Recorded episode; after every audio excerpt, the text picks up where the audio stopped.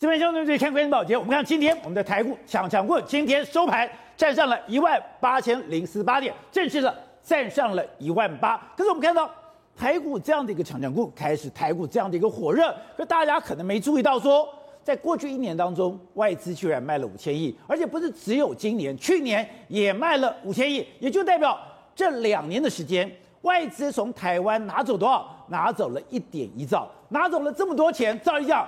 过去我们在二零零八金融风暴或任何的金融危机的时候，你如果外资从台湾抽了这么多的银根，那台股一定会崩溃，台股一定会萎缩。可是你竟然拿了一点一兆之后，台股不但没有崩跌，台股还不断的创新高，指数不断的往上涨，就可以代表。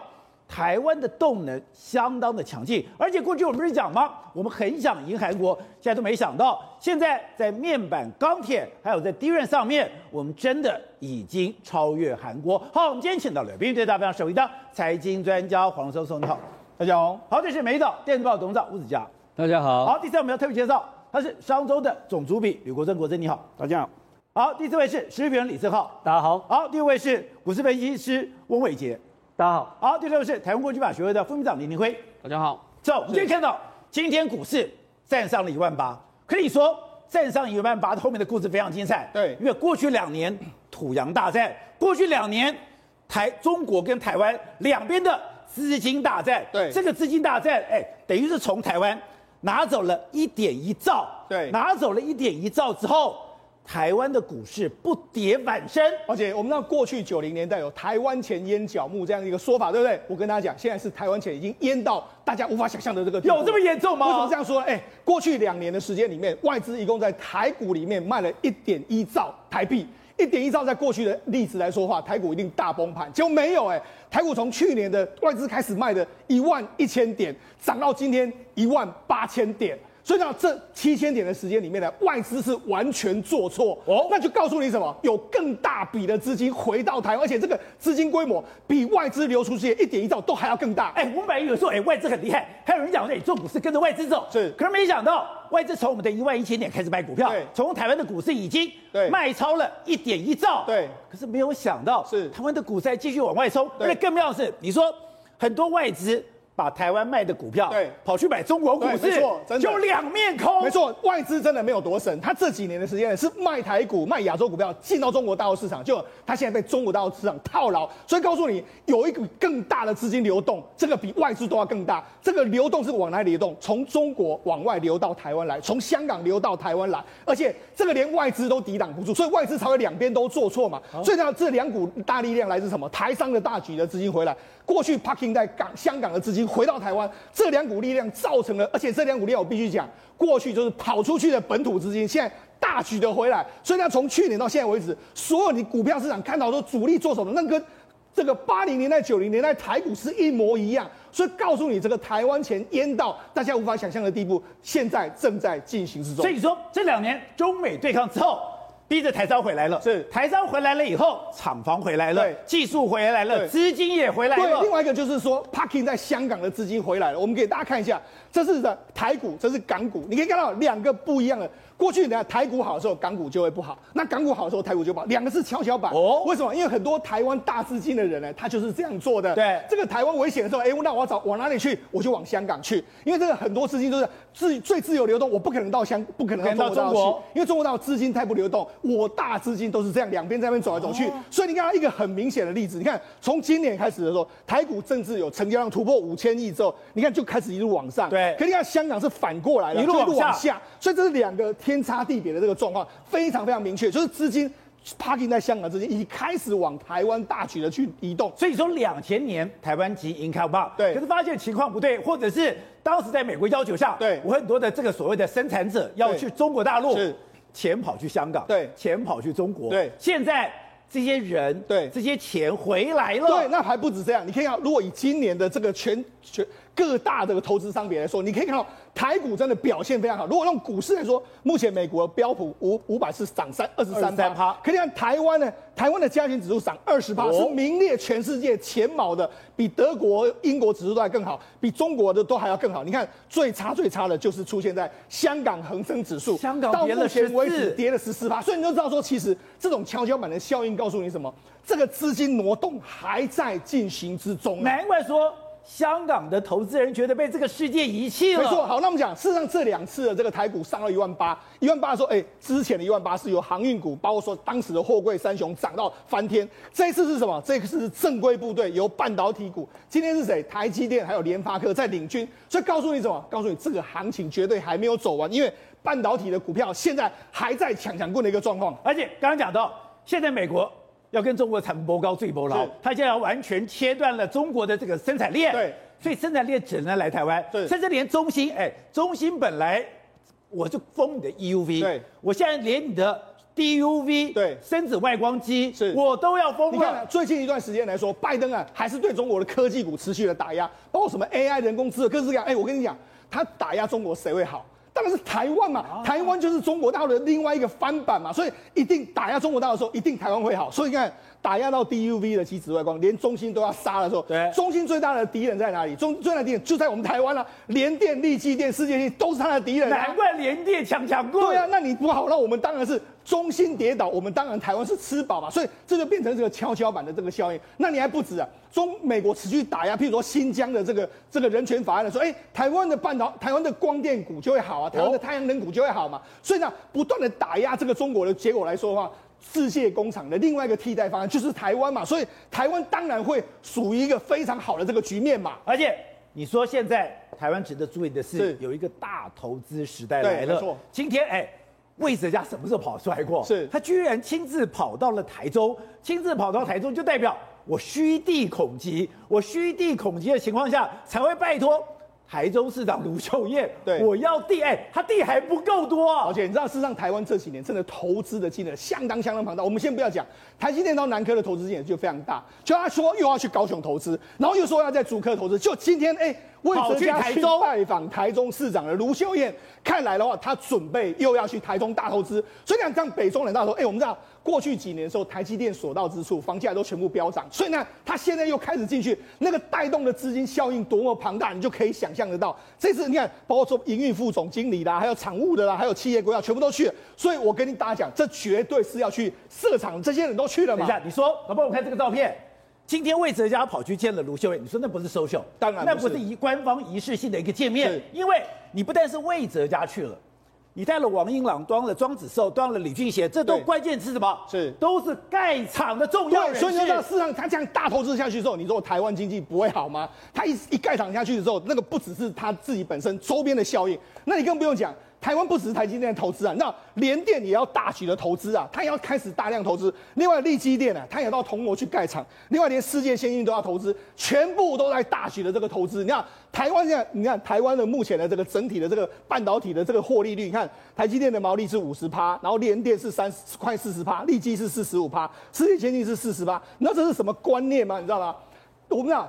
这个所谓的全全球最大的半导体公司之一的三星电子，它的毛利率也不过是三十趴，所以告诉你，台湾这些晶圆代工的竞争力真的强到令人没有人无法挡。所以我们看到，在二零二一年，也就是今年第一年的时候，我们看第一季，台积电五十过五一半没有关系，联电才二十六，台积电三，力积电三十三，世界先进三十八，对。可是到了明年才一年的时间，对，他们现在全部哎，包代表他们的毛利率。会增加十拍，对，所以你都知道说景气到底是多好。所以你看蝗虫人，哎。黄崇仁也是一个台湾经济翻身的一个代表，他的力积力晶啊，就力积的前身啊，曾经下市又重新上来，所以他就告诉你，因为他能够重新上来，就告诉你半导体真的非常好。他说台湾应该叫做硬体的细谷，没有从没有像台湾一样从制造、设计、封装完整的这个供应链。所以呢，我们现在目前的晶圆代工占全球百分之六十五，所以全世界没有第二个地方能够这样。在半导体好的状况之下，台湾绝对是一个相当好的这个年代啊，而且。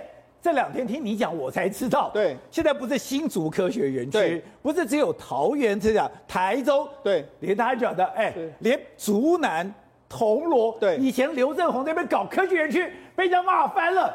结果现在一地难求了。我就跟大家讲，未来整个西部走廊里面来说，没有晶圆厂的这个工这是的县市啊，大概只有两三个，可能只有云林县、嘉义县没有，其他每一个县市里面都会有晶圆厂。这告诉你什么？台湾晶圆厂密度之旺，而且我们过去都说，哎，苗栗国是个这个独得天独厚的国度，但是你想，哎，这几年，哎，竹南的台积电去投资一个三千亿的这个先进的这个封装厂，现在铜锣力积电也要去投资一个两千两千多，约莫是这个两千七百八十亿的到那个地方去。那未来整个台湾的科学园区不是只有。我跟你讲，都我们台湾如果真的要用科学园区升格成院辖市之后，不是只有这些，是应该把整个西部走廊全部串起来，串成一个城市，叫做科学城。你就那说那个规模跟那个这个想象力，真的是相当相当之大。我在我们今天注意到这个东西是，你曾经写过一个专题，说原来外资在这两年从台湾拿掉了一点一兆，拿了这么多的钱，结果台湾资金还是很丰沛，真的像施宗所说的。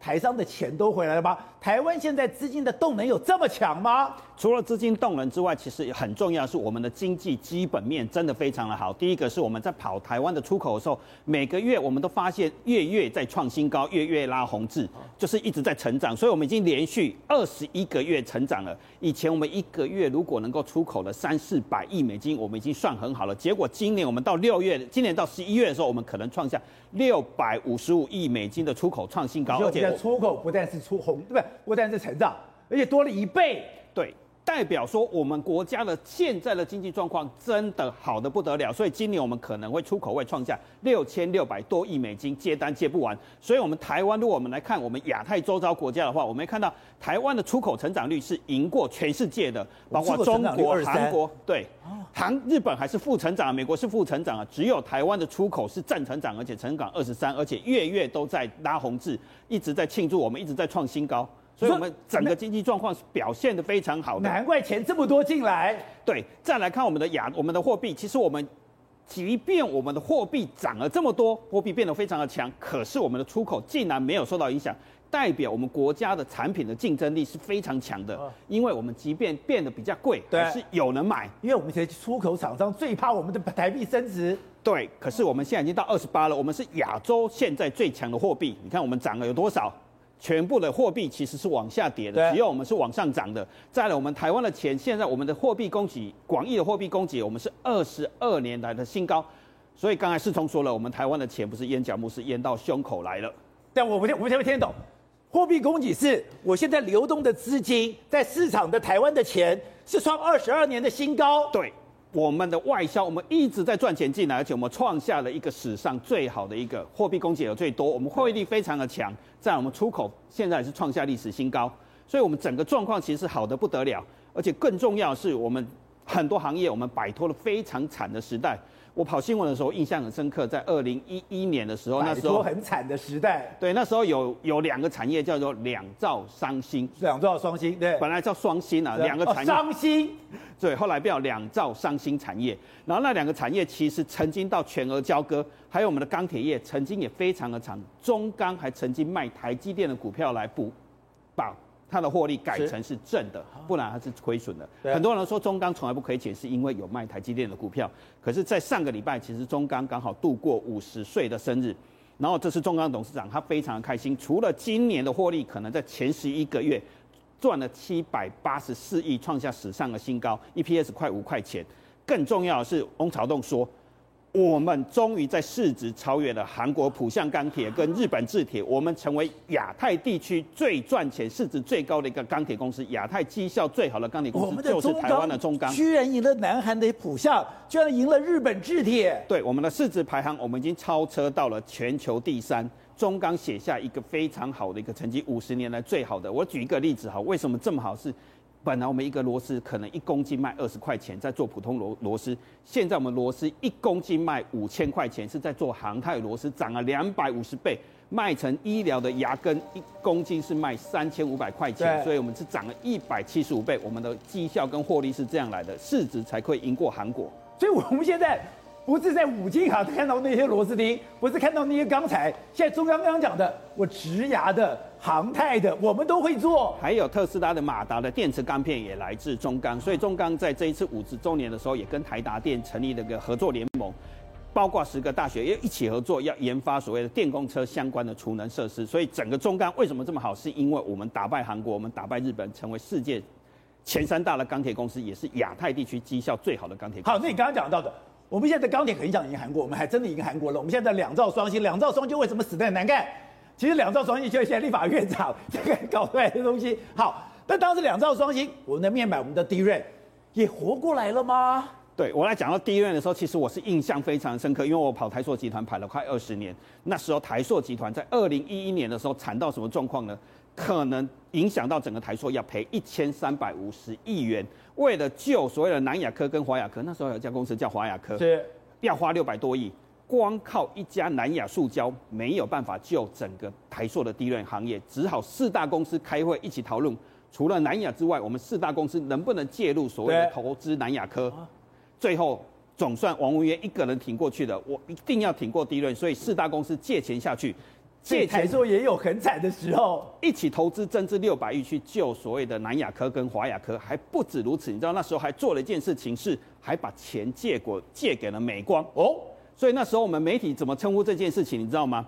你要嫁女儿送嫁妆也就算了，你还借钱给女婿当聘金，是这样一路把。所谓的 DRAM 撑下来，撑下来到二零一六年，我们来看那个资料的时候，那时候二零一六年说美光其实还是输给了三星。对。可是最近这样撑过来之后，其实刘德英在上个月讲出一句话的时候是振奋人心，也是台湾为什么这么好。我们在想这个理由的时候，刘德英讲这句话的时候，美光技术赢三星了。美光的记忆体技术现在已经领先全球，生产在台湾。所以我要提醒大家，不要忘记合作的机会。其实总算美光能够打败三星，其实靠的真的是台湾。连聘金给给他就算了，连聘金还是借的。然后我们回来讲讲 DRAM 啊，讲面板，其实友达也曾经，友达跟群创也曾经经过经历过非常惨的日子。所以这两家公司怎么走出来？友达是往上游不断的去投资，往下游去不断投资。所以我们这这几天的股市一个热门的话题是瑞鼎要抽签哦，平均每一个人抽签会赚二十几万。瑞鼎就是友达生出来的小金鸡哦，它。做面板，它往上游去投资驱动 IC，所以才生出一只小金鸡出来，甚至不止投资驱动。台湾撑过那个最糟糕的时刻，就是这样撑过来。例如还跟长兴化工一起投资所谓的。达迈、达兴这样去做化工业去了，往上游去做化工业，所以才这样能够撑过三星的夹击。现在三星已经慢慢的退出面板，可是我们的友达跟群创还是持续在做面板，而且做的东西是上下游越来越广、越来越深，然后往广度，它包括做一层液晶天线，以后的液晶面板还有天线可以放在车里面，还可以通讯。其实群创做的，所以还有电动车的面板也是来自群创。所以看为什么这么好？你看两兆双星，两个行业都走出了这个这么惨的日子，是这样撑下来的。好，国珍，那你刚才讲的台湾机赢卡吧，可是我们还没有感觉什么叫做台湾机赢卡吧。我听你讲一个瞎子，他说你去一个足科，你就一个科学园区，你去采访，结果他拿出来一个茶具，那个茶具你说要六万块，一个杯子要六万块，一个茶壶罐要五万。快六万块，一整个茶组在淘宝卖，我看的淘宝价格是要七十万台币。那个老板跟我说买这个茶具要一百万，所以我在采访一边在跟他采访的时候，我要一边很小心不要打破那个红茶杯，因为喝个红茶，红茶杯 只是个红茶杯啊，一组整个要将近百万。然后那个老板还告诉我，现在因为中午要吃饭喝酒，他跟我说。现在哈，如果要请吃饭喝个酒，没有上百万的台币的红酒哈，还上不了台面，不知道怎么样跟人家讲我在喝红酒啊。所以台湾的钱是好到不得了。所以我们上周又再去查，我们怎么样去看我们的台湾的奢侈品，或者是我们真的过这么好日子吗？我们来看重机，重机的销售在一九年的时候是九千五百多台，对，我们现在已经成长到一千三百五十多台，呃，一万三千五，一万三三千多台。其实整个重机的消费是。飙得非常的快，而且这还是二零二零年了，二一年还会成长得更快。再来，我们看游艇，连游艇，你看这是一个非常快的一个成长，五百七十二艘变成九百九十九艘，到现在是一零三四艘，所以台湾钱真的是淹脚目，已经淹得非常好了。好，正好刚刚讲到，现在因为台湾我们抓到最好的时机，一直往上冲，可是韩国现在三星也太倒霉了，他把他很多的重镇压到了西安，压在中国，结果现在西安封城，西安封城。他说他已经进到了一个艰难时刻了。没有错，因为西安现在是在一千三百万人非必要不能出门啊，他一次冻结一千三百万人的活动。可是这个东西呢，好，你如果原本在西安的人，你了不起就待在家里，两天出去买一次菜。可是三星真的重伤啊，而且是重伤中的重伤。很简单，因为三星呢，对这个伤不是假的，是真的。对，因为我们之前已经跟大家聊过，三星在西安有非常大的 Flash 的产能，对不对？就产能到底多少？哎，我不查，还有一查发现，西安占整个三星的产能的四十二点三趴，就差不多快一半，才这么多，而且哎，这是他的金鸡母哎。他赚钱就是靠 DRAM 跟 NAND Flash，没有错，他两只金鸡母嘛，对不对？一个是 DRAM，一个是 NAND Flash，那其中 NAND Flash 一半在三星被冻住了，所以对于西三星来说是压力非常非常大。为什么？因为三星正处于要大花钱的时候，而且这个大花钱是要跟台积电去做逆转的时候。可问题是，当你 NAND Flash 停下来之后呢，你这边你金鸡母没了，你哪来的银弹子弹去打这场所谓的 那那个三纳米、五纳米之巅的大战？如果打不了的话，抱歉，他可能会从此被台积电超越。就是他紧张到什么程度？他说他现在进入一个紧急状态，这个紧张状态是哎，所有工人留在工厂里面吃喝拉撒睡，只能在工厂了。他的问题是他遇到一个问题，我开工货不见得能够出去，而且原物料也不见得能够进，哦，这也是大问题，这也是大问题。所以呢，现在包含三星，他真的是货进不来，人出不去，货进不来，人不出，出不去啊。所以他这边即便开工，他也不可能要求西安政府每天下午两点、三点帮我开个门，我货车出去嘛。好，就要货车出去，他要不要原料？也要啊，他不肯拉出来啊，所以现在真的是卡住了。而且中国现在有个内部超大问题，它的粮食可能真的不够了。粮食，习近平确实啊，之前就讲粮食的问题真的有问题。习近平在官媒上面特别写，那么粮食怎么办？对不对？如果不是大事情的话，习近平不可能会在官媒写那么粮食怎么办？结果呢，现在竟然被日经，就日本的媒体统计出来。中国正在疯狂的囤囤粮啊！它囤粮程度叫什么概念呢？我这样讲，中国大概占世界人口两成左右，它囤粮大概都囤五成到六成左右，这是完全不合理的，完全不合理的状况。你看哦，全世界大豆大概一点零二亿吨，中国一个人囤了零点三四亿吨，大概是占三成，这还勉强可以救，因为你两成人口囤三成的粮。可是哦，你如果是小麦的话，哎，二点七八亿吨，它囤了一点四一，是五十一趴。然后呢，大米是囤了六十趴，一点八七吨囤了一点一三亿吨。然后，玉米，呃，三点零六亿吨停囤了二点一零亿吨，停囤了六成多。你说，当习近平开始去说我要注意粮食问题的时候，结果中国现在疯狂的向全世界收购。大豆、小麦、大米跟玉米，而且都是主要农作物、主要粮食农作物。你要思考看看，一个世界人口不到百分之二十的国家囤了全球一半以上的粮食，全球粮食会发生什么事情？大通膨嘛，全部都往上涨嘛。所以你看哦，全肉，然后呢，谷物、食用油全部哦，在二零二零年到二零二一年的时候直线飙升啊。所以这才是现在整个世界经济因为中国状况造成可怕的地方。所以当时大家觉得说，哎。为什么石油谷物会这样涨成这样子？去找理由是被中国大量囤积，中国疯狂囤啊！现在全部被日军抓出来嘛。而且我们看今天，哎，股市再涨了一万八，可是当对投资来讲，我就期待又怕受伤害。虽然我们的监管会只会讲“花若盛开，蝴蝶自来”，对，但是花会不会盛开太多了？我到底现在怎么办？我吓死了。没有错，我想其实今天在这个外资休息的过程当中，其实台北股市还是站稳了一万八千点的一个整数大关。这个对投资人的信心来讲，是一个非常大的一个这个鼓舞的一个动作。哈，那刚刚这个正好特别提到这个。过去在台湾的半导体业界当中，因为呢中国大陆疯狂的囤积晶片，所以我们的晶片的报价跟出口的状况跟接订单的状况，一直不断的让整个台湾的外销订单写下历史新高。十一月份公布出来啊，外销订单来到了六百五十五亿美元。那如果说全年度来统计的话，可望突破六千六百亿的美元，这个都是一个历史数字的一个记录。所以其实刚刚正要提到这个，接下来投资方向在哪里？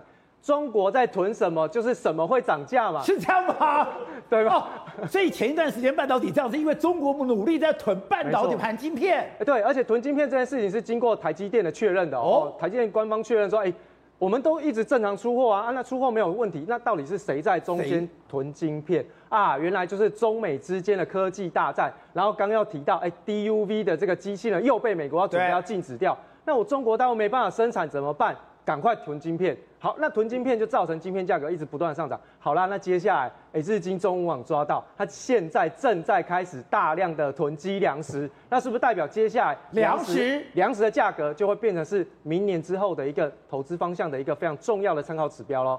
所以看中国囤什么买什么嘛？没有错哦，因为其实现在中国大陆它的需求其实是非常非常可怕，而且它不是自己用，它还要先未雨绸缪，还要对未来的一个。啊，这个预先做准备，所以其他的量会变得越来越大。因此呢，我们的这个金管会主委也特别提到，就是说在台北股市的部分站上了一万八千点之后，尤其是今天的台北股市一个非常重要的讯号出现。